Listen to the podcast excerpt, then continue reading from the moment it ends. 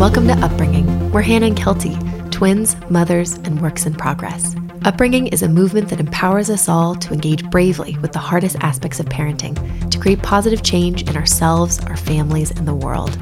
Join us to build intention, elevate skills, and align our parenting practices with our greatest ideals. When we practice trust over fear, connection over control, and progress over perfection, we're not just raising our kids, we're raising ourselves. Let's show up and grow up. Today's episode is supported by Primary, a baby and children's clothing brand offering quality made, gender neutral basics. Two mothers founded Primary because they couldn't find sturdy, soft clothing without the logos, slogans, sequins, and embellishments so common these days. Primary's clothing is ethically manufactured and Oeko-Tex Standard 100 certified, meaning it's free from harmful chemicals. Learn more about Primary and support upbringing by visiting today's show notes. Now, on to our conversation.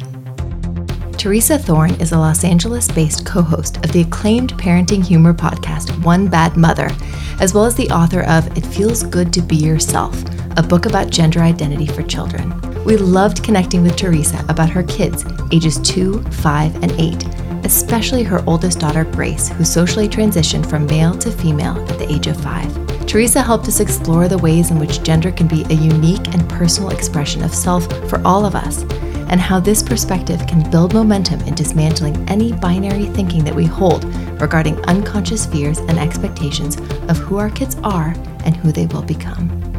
Here we go.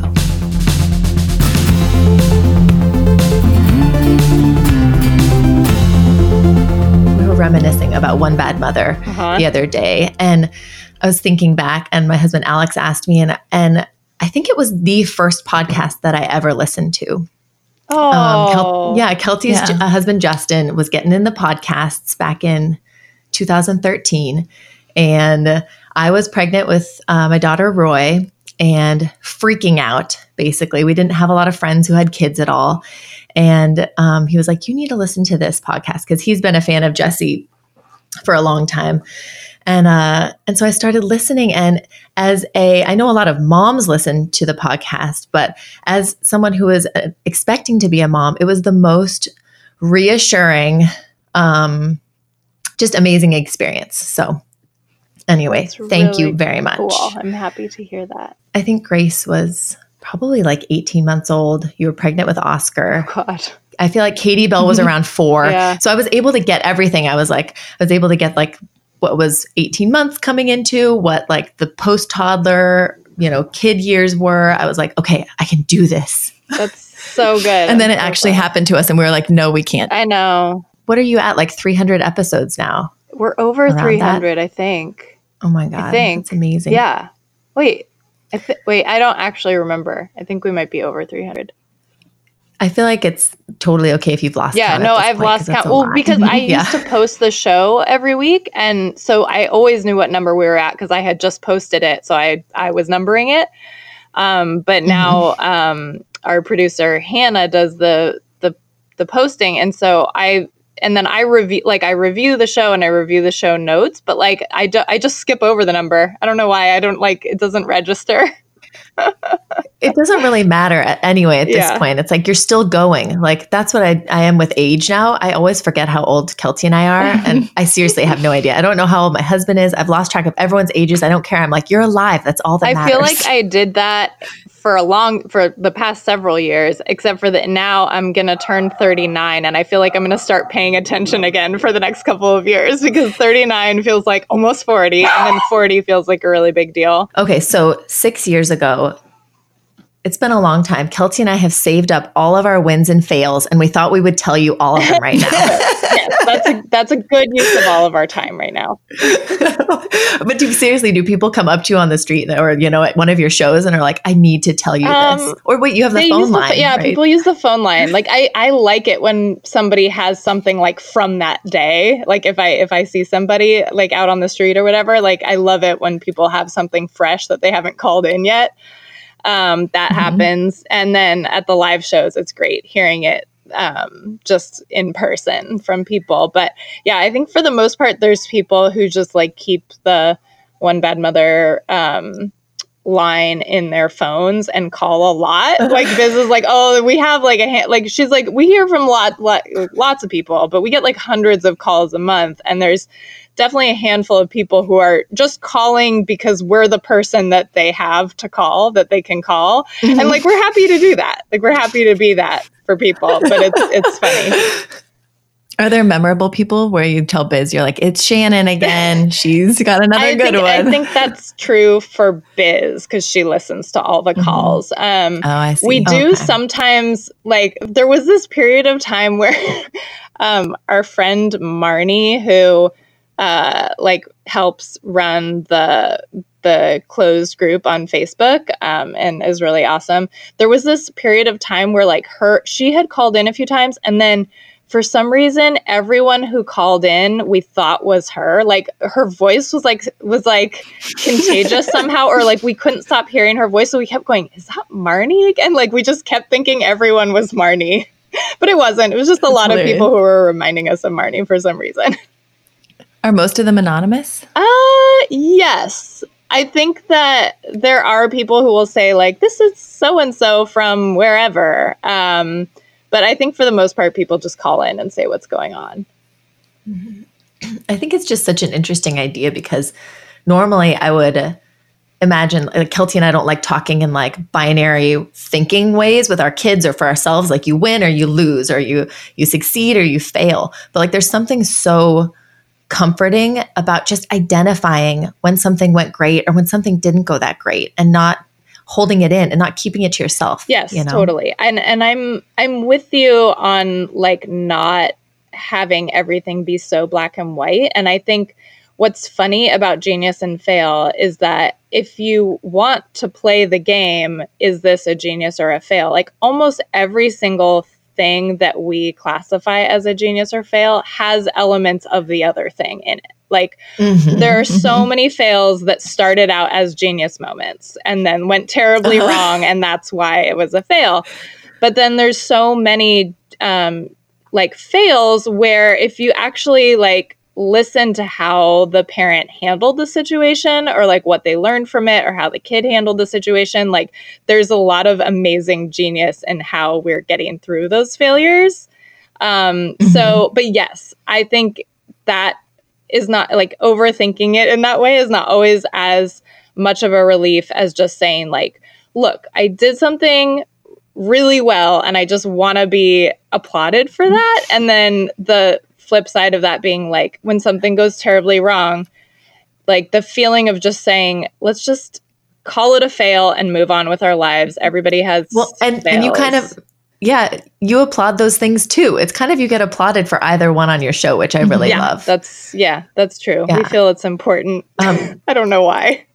I, I think that it goes to show the power of storytelling. Like you guys, your show is just storytelling from people's genius moments to, to, their fails to what you and Biz talk about all the time. And it's amazing. Like stuff I remember from six years ago, I still remember it because it was a story. Like something you said about something in the tub with Grace, or, you know, something Biz said, or one of the genius mom moments that I was telling Kelty about today. It was a mom who had to get out of work, get out in the morning and go to work. And her kid would always get her like messy with their food. And she would always have to change her top and she'd, you know, be doing stain stuff. And it was really hard. And her genius was that she just started doing topless mornings with her toddler. And I just like, for some reason, remember that um, and told Kelty how amazing it was. And she was like, but she could have thought of that as a fail. That woman could have. She could have been like, fail. I have to like go around in my bra. Like my kid is making me do this.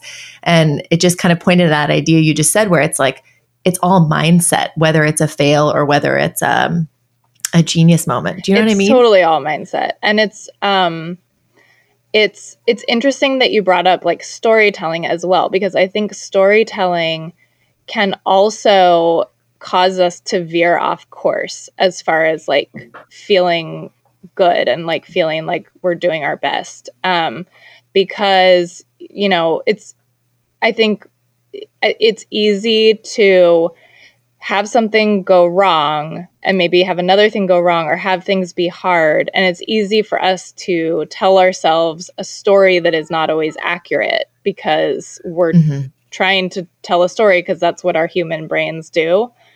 Um, but there have been so many times on the show where parents have called in, especially during like the rant and the breakdown part of the show, where they're calling in and their story that they're t- you can they're telling you the details of what's going on and the story that they have made out of that is that they are doing a terrible job or like they they can't mm-hmm. do the thing that they set out to do it's just too hard and um it, at some point a few years ago we started saying like when something goes wrong like that's actually just a thing that happened. Like I know I know that our brains want to look for meaning in it, but it, we don't have to assign meaning to it. It can just be a thing that happened, and that's okay too, because lots of things happen all the time, you know? And like sometimes if we're really tired and we don't have energy, sometimes it's easier to make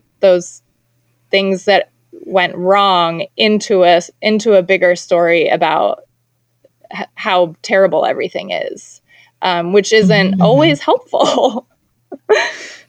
Yeah, I think it makes me think of our our episode last week. We talked about like trying really hard to show love unconditionally to our kids, and in, in, a huge way, it really came down to just not taking things so personally all the time. Whether it's something we did, whether it was something they did, but I think we all have this lifetime original picture running in our minds, like we are the stars of our own show, and, you know, any movie we watch, most books we read have that narrative arc where everything that is being mentioned is there for a reason that's playing into the character's successes or the character's failure or kind of whatever that is. And I want to gear us toward your incredible children's book. It feels good to be yourself because you didn't have a narrative to the book. You had all these beautiful pieces of information in it. Um, it just it didn't follow the typical tropes of so many children's books, um, and even ones we've read about um, gender identity. It was just it was just amazing, was Theresa. Amazing. We've shed a lot of tears reading it. Our kids are always like, "Why are you sniffling, Mama?" like every time we like, read they're it, we happy cry. tears, happy yeah, tears. Guys, that's so nice.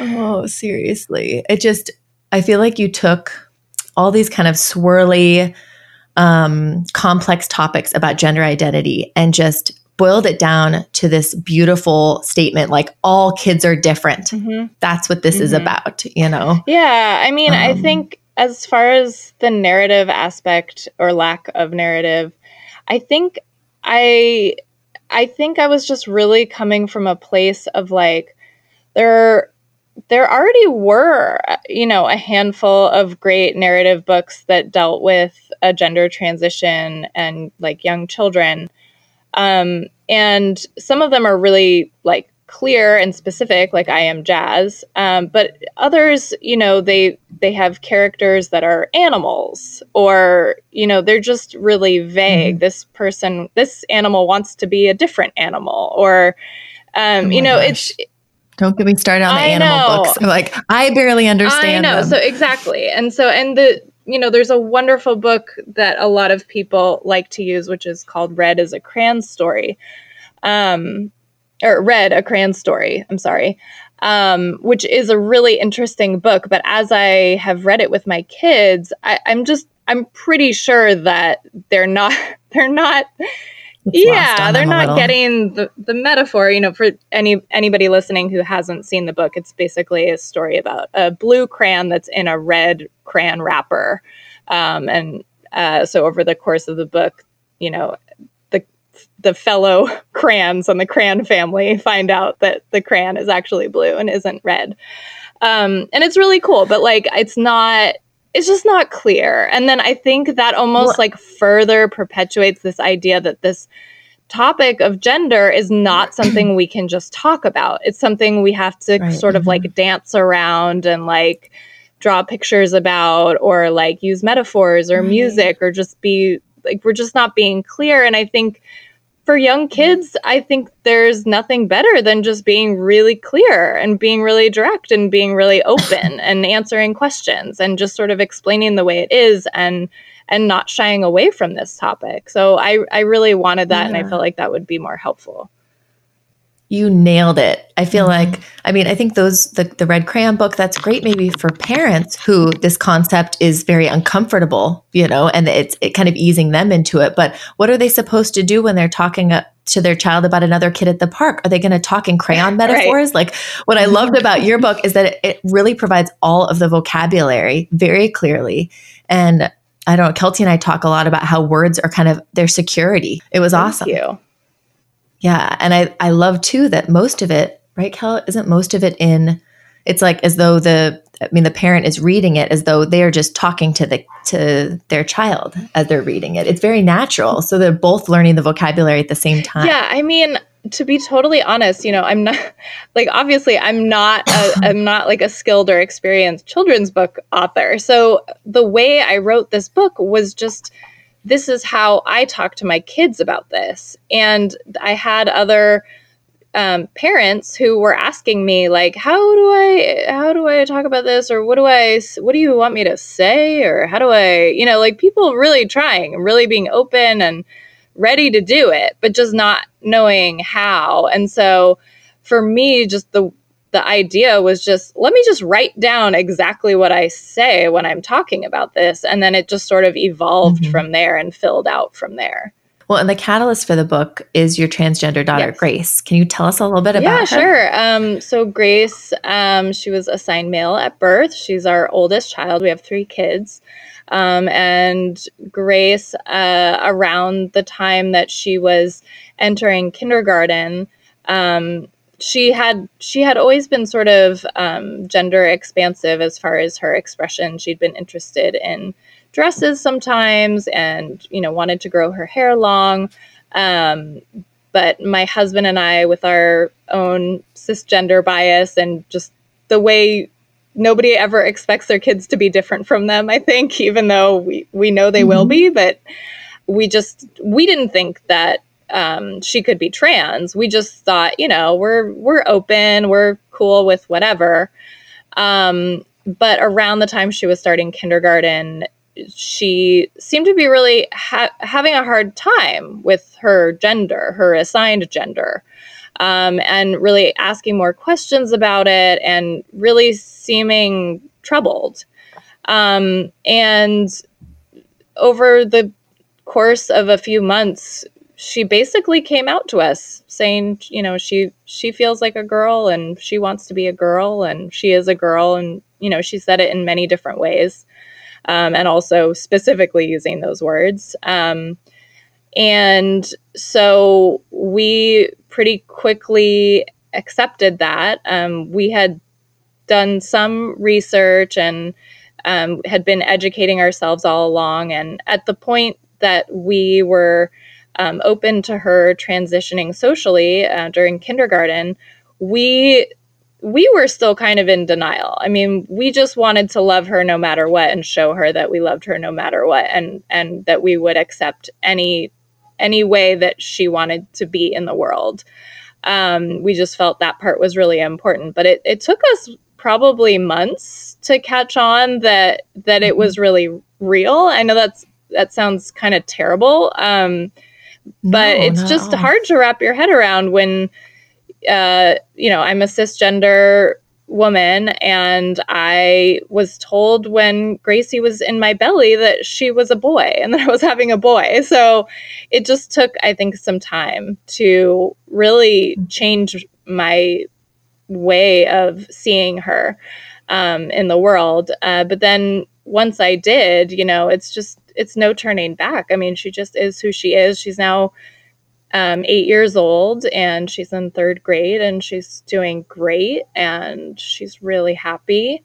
Um, so it's been it's been a journey and there there's more journey ahead for sure. Um, I always think about tra- the word transition, you know, for a kid to transition and to kind of come out and and really authentically define themselves, whether it's their gender or something else. But the transition for the parents, the family, the friends, the school, the community, that's a transition too. Like it makes total sense to me that that would have taken a while for you guys to kind of get your minds around, despite, you know, lovingly supporting it the whole time. Um, what was it like with you know, with friends and with family and school? Um, How did the transition so, go? Let's see. I'll take each one of those um, separately. Okay. with friends, um, the kids, the kids were great. I think um, the only like slightest hesitation that we got from anyone was like a few of Gracie's good friends who were boys. Um, their parents were worried that their kids would be upset or wouldn't understand. Um, hmm. And I don't want to, I don't want that to sound like, I don't, it was, it was really like the slightest hesitation. Like we're just very lucky. We live in a hmm. very progressive, uh, tolerant community here in Northeast Los Angeles. Um, so for the most part, everybody was very accepting. Um, there were definitely folks who were just surprised and it was hard for people to understand um, and but then pretty quickly those friends came around and their kids came around even faster um, and then the school was great. They did not do much education around it uh, but i will say they were immediately accepting the teacher allowed Gracie to bring in the book I Am Jazz, which was very meaningful to Gracie at the time, mm, and read it to book. the class. We did not have what other families have very sadly had to deal with in other places where uh, parents then uh, in the community were upset that their children had been, you know, exposed to exposed to this new information. Um, so we were lucky that the parent community at that school was also very supportive. Although, you know, de- there's always people who are sort of confused. I did have a parent say, "Well, I think I think they're a little young for this," um, and I think that mm-hmm. really mm-hmm. just comes from just not knowing. I mean, a lot of people, so if they don't know, yeah. they sort of equate um, transgender identity with some sort of like sexual orientation or something. And so, but as soon mm-hmm. as people understand this isn't sexual, gender and sex are different, um, then they they seem to calm down a little bit. Yeah, I mean, the book says ages four to seven, but we learned from it. We're getting copies for our parents. We tried to talk to our grandma about it. It was that was an deal. interesting conversation. Yeah. Oh, that's yeah. funny. Yeah, I mean, but it, I but I've heard both. Like, I've also heard of that. Like my my grandparents' generation, like also being really accepting because it's like, and like the people who sometimes you don't expect to be accepting are sometimes just like, great, of course. Like, I'm not gonna like they're over it, you know, like they've lived long enough. They understand that the world mm-hmm. is an amazing place. Yeah. Like they're ready. Totally. Their minds are being blown like every yeah, five seconds. well, and and kids, like you said too, are the you know seem to be able to integrate that and shift their mindset and open up and accept and understand so much yes. faster. They don't have all yes, that baggage, exactly. You know that c- cultural yes. conditioning for however many years. Kelty wrote down a million reflections on the book. We're I not going to be able to go through all of these, it's, but it's so beautiful and it's so the pace of it feels so good and every page is just so rich and dynamic and diverse and we loved that it uh, we read a little note that you um, wrote in an article saying that you wanted to write something that's for all kinds of kids not just for a transgender kid in a cisgender world and I, and that's what I love the most about the book that every single kid unless the narrator or we reading it kind of described their situation was was a question mark and and just pointed to the fact that every child is different. Every child is on this beautiful big beautiful spectrum uh, of discovery and of gender identity. For sure. Yeah thank that. you. I you know and that came i can thank gracie's siblings for the for that aspect of the book because as gracie was transitioning you know i also had a three year old who was watching their older sibling, you know, have a transition to a different gender than than he thought she was. Um, so part of the way, you know, I said I wrote the book, you know, out of the way I talk with my kids about gender, and part of that was that I wanted I wanted my kids to I wanted my kids to be learning about gender in a way that they were equals I didn't want to say, mm-hmm. you know, all of us in our family, we're cisgender, and then Gracie is different. I wanted to say, mm-hmm. hey, all people have their own sense of their own gender that is totally unique to them. Isn't that cool? Like, mm-hmm. let's think about, I love thinking about my gender and how I feel about myself and how I express myself to the world and what feels right to me and who I am. Um, and that was a really, that was just a really special experience for for me with my kids where they they have been getting to know this aspect of themselves and it's not about mm-hmm. one kid being different it's about all kids ha- yeah. can benefit from thinking about gender in this way and and having it be something that makes them special. And as you said too that it's only one aspect of our identities it's not right. everything yes you know? exactly i mean um, like gracie we don't talk about her trans identity that much anymore. Like we we talk about it, but it's not like a daily conversation. Like she just is who she is. She's got tons of other stuff going on that she's into. This is not you know, the primary thing going on in our lives. And that feels right. Yeah, yeah. totally. I think that it felt to me such a reminder to be sort of working to dismantle binary thinking about our kids in, in even a wider sense of what they choose to play with, if what they choose to believe God is, what they want to be called, what they think tastes yucky. I think we as parents, like you said, we just think that our kid is going to be like us. Oh, they'll, maybe they'll play the sports we played. Maybe they'll go to the school we went to. Like we have all of these like crazy mini me feeling thoughts. And this book was such a beautiful reminder of like, whoa, this is the this is theirs all of these things are theirs and and gender was like the the base part of that the thread kind of yeah. woven through yeah i think so i mean um Gracie has like I used to think it was so like weird and cliche when people would say like their kids were their teachers. It's funny because Gracie she just she she's one of those people she's just she has never been the kid who was who I was like, "Oh, she's going to be just like me," or "Oh, she's going to be just like my husband." Like she just is her own girl and she's so cool. But like there was a there was a period of time like that was going on even through the dr- gender transition, but not only about the gender transition where I I really struggled with like who is this person as a reflection of me and mm-hmm. and like and like i struggled with like okay i expected my kid to be like me or in, in these certain ways or at least in some ways you know um and the letting go like the like gracie was great because i think all of our kids teach us this lesson at some point but gracie like because she is she's pretty unique she taught me that lesson really quick. Like there was no chance of me saying like, well, now that she's a girl, like she's going to be like me. Like she's just always been her own person. And once I once I realized that I was carrying around that baggage about that and I just realized like actually this is way better. Like I'm going to let go and just watch what she does. Like I'm just curious. I'm just curious to see what choices she makes,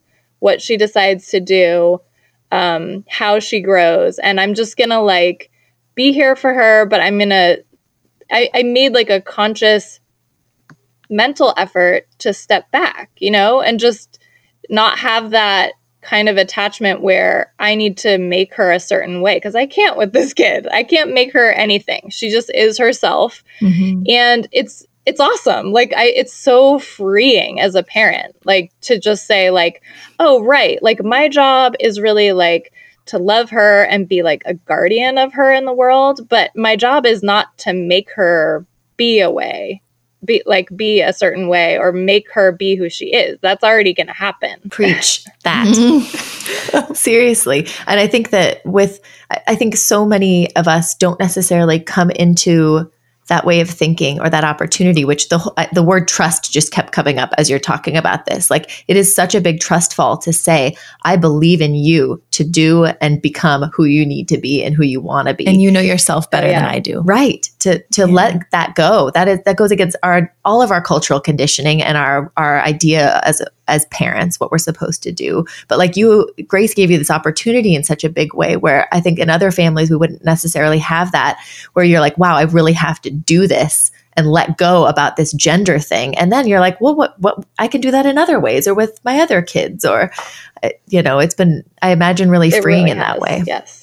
Um, would you read the last few pages to just give us a good oh, cry yeah. on our way yeah. out of this conversation? Just, my book is across the room. I'm just going to grab it. Hold on. You might feel like a boy.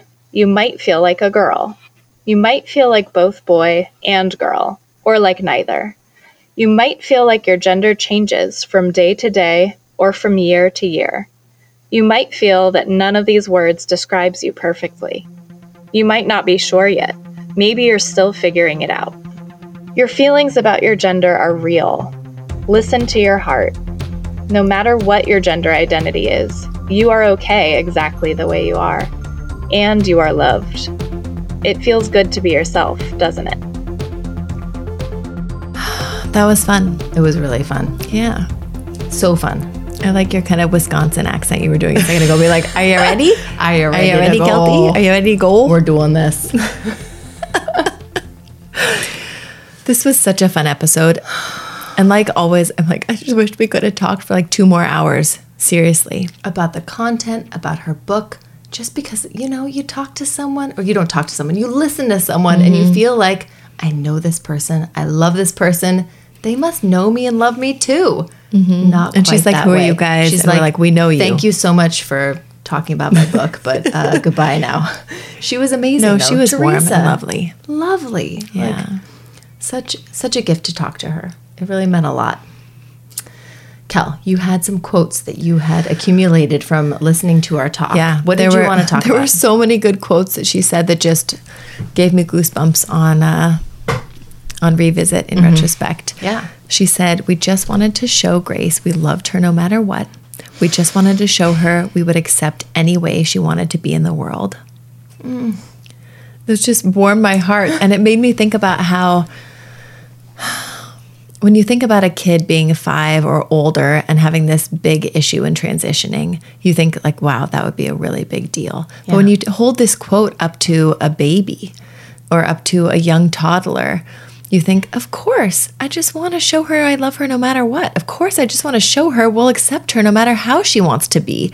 And I feel like there are these weird social conventions that start pressing in the older they get. Mm-hmm. Is that weird that I think that? That it's easier to just let them be them in any way they need to be the I, younger they I are and then as they get older it's like we're putting them more and more in a box or we're feeling that we, are compelled to be putting them more and more in a box I think that that has absolute merit. And I think that it just depends on the parent. It depends on the kid. It depends on the family they come up in, the culture and community they're in. You know, we all have those moments where we're like, that was cool. And then, oh, that's not so cool at this place or in at this, this age or in yeah. this context. We're all just so, we have so much pressure on us that I don't think we realize is there. And I think so much about this book and about Theresa and about these conversations are about getting aware about why do I feel a certain way? Why do I feel a pressure? Why do I feel a fear or a worry or a need to put something on my child or change them or do something with them mm-hmm. or ask something of them? Mm-hmm. Where is mm-hmm. that coming from? Yeah, right? I love that. I also liked how she spoke about gender. She said, mm-hmm. We all have a sense of gender that belongs to us. And I've never really thought about it's given to us, right? Right. Gender being, it doesn't belong to us. It's just but, given, doled out. Or it's personal, but it's it's doled out in that personal way. It's doled it, out, then it becomes personal, as opposed to it being this more fluid, uh, kind of ever changing, unique version for mm-hmm. every single person. You know, that she said all people have their own sense of their own gender that is totally unique to them. Isn't that cool? like, yes, that is cool. Yeah. And I think that being a little bit more in those conversations of, you know, fluidity around sexuality, we don't necessarily talk as much about those things being fluid in terms of gender. Mm-mm. No, all of us grow up with you're assigned boy, you're assigned girl, and that's just how it goes. Sign on, girl, sign on, boy. Yeah. That's what we do. It's not this feeling of it's something that makes us special. It's something unique. Yeah. It's something on a spectrum. It's something unlike anybody else's. You know, uh, our culture just says sexuality too, even and gender and so many other things are by the book. Fixed. They're binary. They're rigid. They're fixed. Mm-hmm. Yeah. and yeah. I mean, and our society is saying now, like, no, let's expose these things for what they are and say we are all on the spectrum. And the society is what is expecting these things, not actual humans to humans. Let's separate ourselves from these societal expectations and think about what's what's dividing us because we don't need it. How do we do that though? Thinking about it, talking about it, creating conversations between us and our friends. Like how else? I don't know. Just reading about it, thinking about it, talking about it, like you said, Cal. Creating and, conversations, yeah. Yeah. And I think something Theresa said was so beautiful that she said something like, It's so freeing as a parent to just say, Oh, right. My job is just to love her yeah. and to be a guardian of her in the world, not to make her be a certain way, rather than just being who she is. And what a fucking relief is that as a parent. And that she got to find that out so early. She real because of this yeah. gender transition that Grace went through, she realized that early on. Oh, my job isn't to do all these things and shape all these things. It's just to support and love on the sidelines because she's her own fucking person. Mm-hmm. And That's she was from the beginning. To. But I, I, believe every kid is from the, from the, beginning. Yeah. But some maybe just show it more than others. Mm-hmm.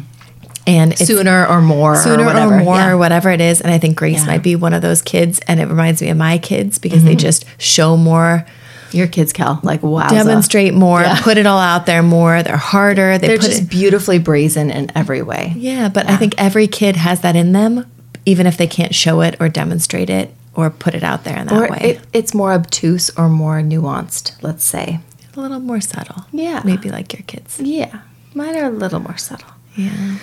Um, I think one of the big questions that comes from this talk with Theresa, and you know, we don't know what everybody listening where you all are coming from with this. Some people this might, be, be like totally freaking I'm people on out. it. I've thought about this. I've read about this. I've talked about this. Others of you might be like, "What the f? Gender stuff? I thought boy girl. What's going on? I care. I want to understand. I'm curious."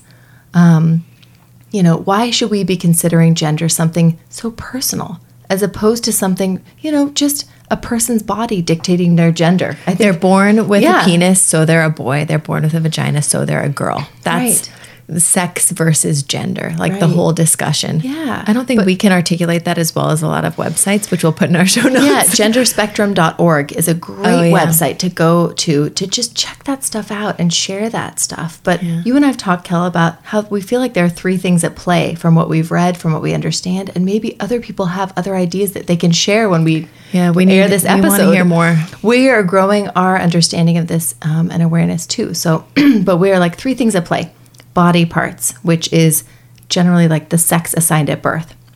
Gender identity, so am I female? Am I male? Am I non binary?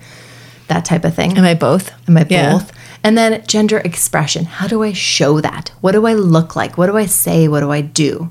And these are three really just swirly, nuanced things that are very complicated. Yeah, but I like that she talked about how babies' bodies can be just a clue to the gender they'll be mm-hmm. and thinking about it that way. She says that in the book. Yeah. yeah. I love that.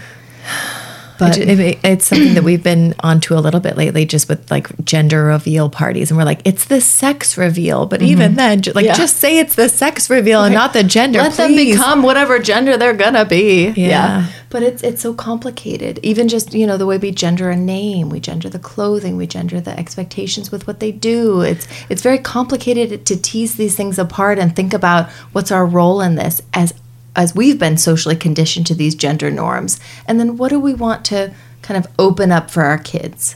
Mm-hmm. You know, it's up to us, whatever we're comfortable with. Totally. And we talked about this a little bit in the Kaylin Rich episode, yeah. which we'll put in our show notes as well, mm-hmm. just about how to support gender fluidity and how to be supporting a lot of um, gender expansive toys and clothing and things, especially on the male side, because mm-hmm. they get left out a lot. Mm-hmm. The women get more of the male things, the toys, the clothes, the things, and the males don't get that same expansive side mm-hmm. as the females do. It's so true. They're like, give the girl a truck, but don't give the the boy a doll. Yeah. And know? this made us think about too because we had girls 1st mm-hmm. who, you know, born girls. And um we you know, so our sons had the option and the uh, like opportunity, to mm-hmm. wear dresses and play with a lot more things. But it made me think if our boys had been born first, would we have provided them with the same opportunities that they had having an older sister? Mm-hmm. I don't know. Would we have given them the color spectrum, the toy spectrum, the the activity spectrum, yeah. the gender spectrum, basically? Yeah. It's just something to open our minds to to think about. And I mean, so much about this, which we also talked about in Kaylin Rich's um, conversation, is just why does this matter? Why does it matter if you identify as a he or a she, as a you know her or a him, or as a they, you know, or them? And yeah. it's because our our social constructs are so rigidly defined that anything falling outside of that can really be marginalized. It can be oppressed. It can be it can really be harmed. Create victims. It really yeah. can. And there are some, some serious risks that trans people face, and trans uh, in a huge spectrum of the word. You know, the higher risk for mental health issues. They have a higher risk uh, as victims for violence, higher rates of, de- you know, as I said, depression, anxiety, suicide than general youth population. You can read more about this on genderspectrum.org, mm-hmm. but something I read that was so interesting is that if trans youth are actually accepted by their families and supported by their families, they have similar mental health outcomes to cisgender, so like assigned at birth, matching their gender kids. So, acceptance by their family and their community is a protective factor. All that matters isn't just that they're other, it's that how they're perceived by other people and supported by other people. Yeah. That's that's the the thing. That's the, the the the factor, you know, that contributes the most. Yeah. Something about this book that made me think about how I think it was the way that that Theresa talked about socially transitioning versus mm-hmm. physically transitioning, as in it's not uh, her daughter wasn't having like physically transgendered, mm-hmm. um, but she was socially transgendering, saying now I identify as a girl, mm-hmm. and now I'm as Grace. female. Mm-hmm. Yeah, and something that we talk about too with our kids, which is we don't know how someone identifies unless we ask them. We don't know. Yeah, but just, or find out by them telling us when they're comfortable. Or, or sharing you know? our own yeah. pronouns and then they can tell us their pronouns or mm-hmm. whatever it is. But it just it, it's the same with when you think about it with race saying oh that's a black person that's a this person. You're making these leaps and bounds. You don't know who their parents are how they identify where they were born where they grew up what they want to share what they want to share. how they identify. We, we, have to be sensitive about all of these parts of our identity right? Okay i just had to interject that. No it just it just put put me in mind thinking about how in a way we are all transitioning mm. all the time Mm-hmm. And not to minimize this huge transition that a lot of people are undergoing between gender and one gender that and another gender. socially accepted greatly, which yeah. is huge. But just to say, in a way that the book kind of broke down, saying we're all f- can be fluid in all of these ways, in the things we do, in the ways we speak, in the ways we express ourselves, in the ways we are one gender or another, in the ways we um, I don't know, in everything that we're all transitioning. And it just made me, it, it comforted me being like, mm. oh, yeah, I'm fluid. I want to be fluid. I want to be thinking of myself learning and growing and developing and changing in this same way. And I want my kids to have that too. Well, it's one of those things, and I'm just riffing here, where when you, you think girl. of yourself as as something other, it's really scary. But when you bust out of that and think of we're all on this spectrum of all of these things, that's what it erases the fear. It, it ties us together yeah. to, to be part of everything and to be one, part of this rainbow that upbringing is so about, that we all talk about so much. You know, that we want all of our kids to want to be seen by others as they see themselves, as yeah. authentic. We want to see them as authentic. We want to be seen ourselves as parents, as people, and women as authentic. Mm-hmm. And I think mm-hmm. that Theresa's talk and her beautiful book says, you know, can we look at all of our kids and see what they're telling us? Can we look? Who are they? Not who we expect or want them to be, mm-hmm. but who are they telling us and showing us that they are? Because that is what we need to be paying attention to. Not our own agendas, you know, not our own meet our kids where they are type stuff. Right? Yeah. I loved how she talked about just being freed by that. Yeah. Like when I was when she she said something like when I was freed by the fact that that Grace wasn't a boy anymore, it made me sort of critical of mm-hmm. all of these other ways that I was maybe controlling or having these expectations about the way she should be or what she should do. Mm-hmm. And in that way, it was freeing. And I feel that we've had those same revelations to a degree mm-hmm. of like, why do we think they should whatever? Why are we doing that? Why sh- why this? Why what that? makes us think we need mini me's? Yeah. Like as relating to us or to our greater culture. What does that mean? Why? You know, we're all raising kids that we didn't expect, whether their, you know, ability or their belief or their temperament or their interest or curiosity. Even if they aren't transgender, like every single one of us is raising a kid that is different, possibly, than mm-hmm. we are and is busting out of these societal norms that makes us really uncomfortable. Yeah. What do we do? You know? This is like a totally nerdy sideline moment. Maybe because it's fall, it's making me think of Gilmore Girls. Okay. And, okay. Okay. So five seconds for the Gilmore fans out there, where Lorelai asks Rory's best friend Lane, "What if your kids aren't non Bible thumpers? What mm-hmm. if they actually want to go to church? And Lane, Lane, Rory's best friend in high school, was having twins unexpectedly, right? And Lane grew up in a Christian Korean family, right? Hiding her real personality the whole way. Which was very unchristian, yeah, in some ways. And then yeah. had these was having these twins and was like, they're going to be just like me. And Lorelai was like, well, what if they aren't? What if they actually want to go to church? And she was like, what? what? But I think e- even those who rebelled think our kids will be like us, even if we just rebelled against something totally different. It's yeah. it's so naive and but, crazy. But I love that idea of asking us to think, what are we rebelling about? with our own upbringing. Mm-hmm. How are mm-hmm. we different than the family we were raised in, the family of origin, our parents, our siblings? That's fucking cool. It's not black sheep shit. Good stuff. Mm-hmm. It's important. And how are we acknowledging and supporting our kids being their unique selves and not conforming to a greater societal norm, but just a greater family norm mm-hmm. that can mm-hmm. really be limiting, you know? Yeah. This book was so lovely and so inclusive and yeah. beautiful. And I just hope everyone goes out and buys a copy. Like, seriously, yeah. the, the glossary at the end of the book had so many good resources for kids and for adults. And just, it had this amazing spirit of creativity and expression that I just, we keep coming back to. We cry every time. Every time. Yeah. and you might cry too. So get in touch with us. We can if you like crying, we like crying. totally. Um, okay. You can learn more about Theresa Thorn and find details about her book, It Feels Good to Be Yourself, at theresathorn.com. See what she's up to on Twitter at Theresa Thorn and on her podcast's Instagram at One Bad Mothers. Also, make sure to check out the book's beautifully talented illustrator and their work, Noah Grigni, at Noah Grigni on Instagram, and that's G R I G N I. Yeah, as always, we would love to hear your thoughts about our conversation with Theresa. So you can DM, call, email, or contact us through our website, upbringing.co. We really, really love those notes we that do. people have been sending feedback about the episode. We've been trying to story responses, to ask us anything. Those have been really, great. really good. Yeah. Um, and please subscribe, rate, and review so other people can find us. It's been really good. Yeah. Lastly, you are doing an amazing job. We're so proud of you and we're right here with you, taking steps to better understand ourselves, our kids, and one another. So thanks for being here. We're all growing up together. Till next time.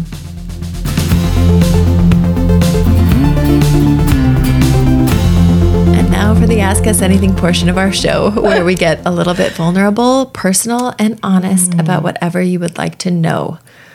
We're getting a lot of DMs about a lot of things. We things. don't know everything, but we talk about a lot.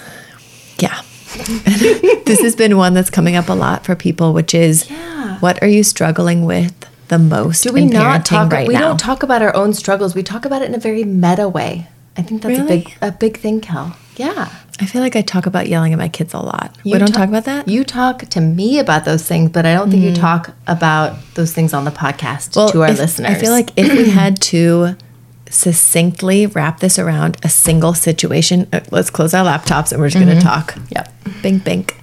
Um, What's going on for you right now, Cal? I can say for me, but I can say greatly for us. Mm-hmm the morning ride to school, sometimes home from school. oh, school, but the morning ride to school has been a fucking nightmare. Mm-hmm, mm-hmm. That is where I'm struggling most in my parenting. Why do you think we struggle so much driving our kids half an hour to their Montessori? Okay, so first of all, it's you and me in the front and the four kids in the back. What? You and I are in the front of the car? What? Shut up. And it's 30 minutes there, at least 30 mm-hmm. to 45 minutes. Mm-hmm and with the sun in our faces. And the, yeah, and they're like, Mountain Hood is right there, and we're like, and the sun blazing in our eyes, uh, and then that back also. But mm-hmm. I think mostly mornings is really the hardest part. Mm-hmm. Mm-hmm. Uh, I think the hardest part, honestly, is that we're trapped. Mm-hmm.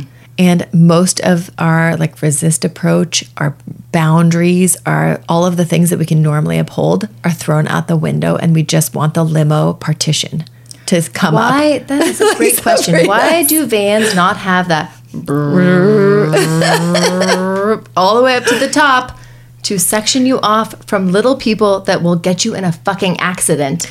But we've, we've talked about this. We need to bring earplugs mm-hmm. or headphones or something. And we've had a couple instances where we've had to like roll down the windows, mm-hmm. all of them, and blast classical music to just drown out what's happening mm-hmm. because we're stuck. Like a 2nd mm-hmm. The boys are right behind us. They're like both three. Girls are behind them. Roy and Wilder, five. Yeah. And we, we sectioned them that way because they're kind of just they do the thing. They they're they're generally they're connected. They're connected. They're doing the thing. But it can be really torturous. And, and some days we go through and we're fine and it's okay. And more often than not, I would say several days a week, we feel like we've been put through the like a meat grinder mm-hmm. at the end of the drive, and we look what, at each what other. What kind of meat grinder stuff? Like I can't even think about it. I've like repressed I, I brought it. this up because I was like, I think we could open every episode that we do just being like, so what's been going on on the way to school? What's mm-hmm. been the van ride? We were like going to try to come up with a name for it because it's been such fucking mm-hmm. torture. We could do an every week special on it, like but drama. This, but this actually kind of brings in the Theresa's fail and genius moments. Yeah. Because I feel like they're rife for that. Some things they feel we, like fails. They they f- all feel like fails mostly. Yeah. But sometimes we really do have these sort of like genius moments where we kind of innovate our ways out of them, mm-hmm. or we kind of have a genius revelation at the end about something someone was struggling with and then we can circle back and connect to it or mm-hmm. fix it or talk about it the next time so it doesn't happen or I feel like there's always a topic to review at the end where we're like, wow, we were like totally imagining we were in France right now and that helped mm. so much. And we were talking it out and you were like saying like oh, the warm like tiles that we put our feet on and the jasmine. So you're talking about some of our thing. coping mechanisms? Like, oh, sure. It was a coping mechanism moment or where we're like oh my gosh roy like didn't like she took so long getting dressed this morning that she didn't have time for breakfast. So what do we want to do about that? Should we lay her clothes out the night before with her should we have a breakfast ready that she didn't choose? Because sometimes she chooses between like two things or three things. Like what do we need to do to make it happen? Yeah. Or i feel like some you know, things like, are from house into the car mm-hmm. that, like a transitional thing. Mm-hmm. then some things are from um, like a connective chemical reaction between each Your of kids the kids mm-hmm. meeting in the car. And then some things are like they're starting to get bored on the drive. Right. So they start poking at each other and having being issues weird. and being no, weird. But it's like uh, our girls right now so are like they're like comparison like where yeah. they're like, you have those shoes on right now. I need my cowboy boots on right now. Yeah. And then the boys are doing things where they're like, if I say no, you say yes. And they're like, no, yes, yes no, yes, like, yes, no, yes, like, no. Oh dear God, like so fucking loud. and it's like killing you. And it just, it's constantly changing. You're like, don't know how to catch up, you know? Or like, it's just, it's crazy. I was like, how do you how do you guys manage the car situation? It is intense and it is insane. And we keep it so simple. We try to simplify the mornings. We try to move into the things and get in the car together and do all the we things. don't have toys. We don't have books. We keep everything we, super simple because yeah. we've tried those and they made it worse. Mm-hmm. But and we've talked with and want to talk more with our friend Leslie who has four kids on her mm-hmm. own, mm-hmm. getting into the car and doing these things all together. The, the age spread is bigger, but still. Sometimes they do really well with like a story because it's Halloween and like yeah, this like that October really helped. kind of feel going on right now. We've been listening to like scary, quote unquote, scary stories and like Halloween songs, and they tend to listen. And but like Inigo, your son is like, I'm not gonna listen. But morning is I'm better in that way, and yeah. afternoon is better. Like someone is always like, no, and just ruins the whole group for listening to mm-hmm. something, whatever it is. It's like every person gets to choose choose a song or every person gets to choose a story and it's like no no no someone yeah. is is having some trouble with it i feel like there are so many particular instances that we could be referencing right now where people be like dear god that's my life. Oh mm-hmm. oh my god. Like i want to hear other people's situations. Like what do you do in the car? Like we don't want to be giving them treats all the time to shut them up. We don't want to be blasting the music and ignoring them. Mm-hmm. we don't want to be mm-hmm. letting them hurt each other. We're not doing screens you know? no. we're not doing the screen thing. Like we're just like we're winging it. We're, we're working it. We're, we're hoping it all those things. but things. sometimes we turn around and have to be like, stop, stop. Like we have because so much it, trouble. It, it, it's so loud or so crazy that I feel like as the driver, Kelty, you're the co-pilot, that like I could get in an accident being distracted. Yeah. You know, and so we've had to really ca- like consciously but say it's, it's like it's those like volumes could get us in an accident. Yeah, but it, we could get like pulled over by the police. You know, some of them care about that, the shit out of you or not. Yeah. But I think it's like this weird experiment, like in this little like tiny boiler mm. thing mm. of like because we can't leave. It's like one of those movies like Poseidon Adventure where they're all stuck together because we can't like an walk, elevator or something. It is because yeah. we can't walk out. We can't say, "I'm having trouble listening to you yelling. I'm going to step into the other room," mm-hmm. or I see you're hitting you're, your sister, so I'm gonna stop your hand. I can't gonna, stop their hand. I'm gonna help you move her move over here or can't do that. Yeah. Or it seems like you're wanting to yell. I'm gonna help you go outside. It's can't. the most helpless place we could possibly be with the most responsibility in a moving fucking vehicle. Yeah. Like it's a year ago yesterday on Halloween, we ran out of gas at the oh, yeah. at the light turning into their school. Yeah, this year was better. I'm gonna high five. It was you. high five. We didn't run weak. out of gas. I'm gonna do it again. Nice. Yes. So we did better this year. There's that. They did what they needed to do, and we did better. Mm-hmm. Is the key. It's like it's almost one of those things where does like the more times it happens make it better or worse? You're like, am I getting like where I can laugh at this now, or am I getting where I'm so fucking done that mm-hmm. I've given up hope and I'm literally crushed. Am I jaded in a thing. good way or a bad way? yes, that. Yeah. But I think that having that partner, having that person, they may not be in the van with you every morning. They may not be in the van with you every afternoon. But finding that person, who can you talk to? Who can you connect with? It could be fictional. It could be real. It could be a partner. It could be a lover. It no. could be anybody. I mean, like you have to find someone if you're not yeah. with someone else because I connect with you in that way. Like I can only yeah. look at you and and if we're if we're in a good place, we can like crack a smile being like this is so ridiculously crazy. We can only yeah. smile like can we picture ourselves on a TV show right now because it's so terrible. Our daughters told us we needed to go to Mars and live there the other they were morning. so it mad at us. So it was so bad. That sounds yeah. funny, but it was like we were banished there because mm-hmm. they hated us so much. Why did they do that? Why? Because we were going to school. We, we wouldn't go back thing. to get Roy some hairband thing. It was an and accessory we couldn't go situation. Back. Yeah. And then Wilder got on board because she does that. And mm-hmm. but I mean.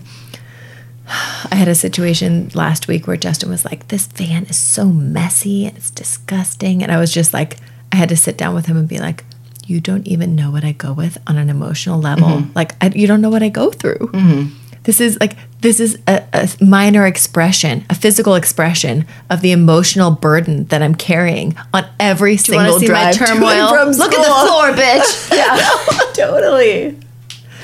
Totally. We've all been there. But then we clean up our cars. We, some, we hire someone else or we do it ourselves, whatever we can manage at the time. And we we talk about it with each other. We circle back with our kids later. Hey, I'm so sorry I yelled earlier. I was yeah. feeling helpless because I couldn't stop you from poking your brother in the eye. And we say stuck a lot. Mm-hmm. We say frustrated, helpless, struggling, stuck. Mm-hmm. Yeah. Car stuff. This is just the first chapter. I think of many. People might ask us more about this. Car stuff saga. And hopefully, two coming can, soon. Yeah. Hopefully, we can learn from you guys too.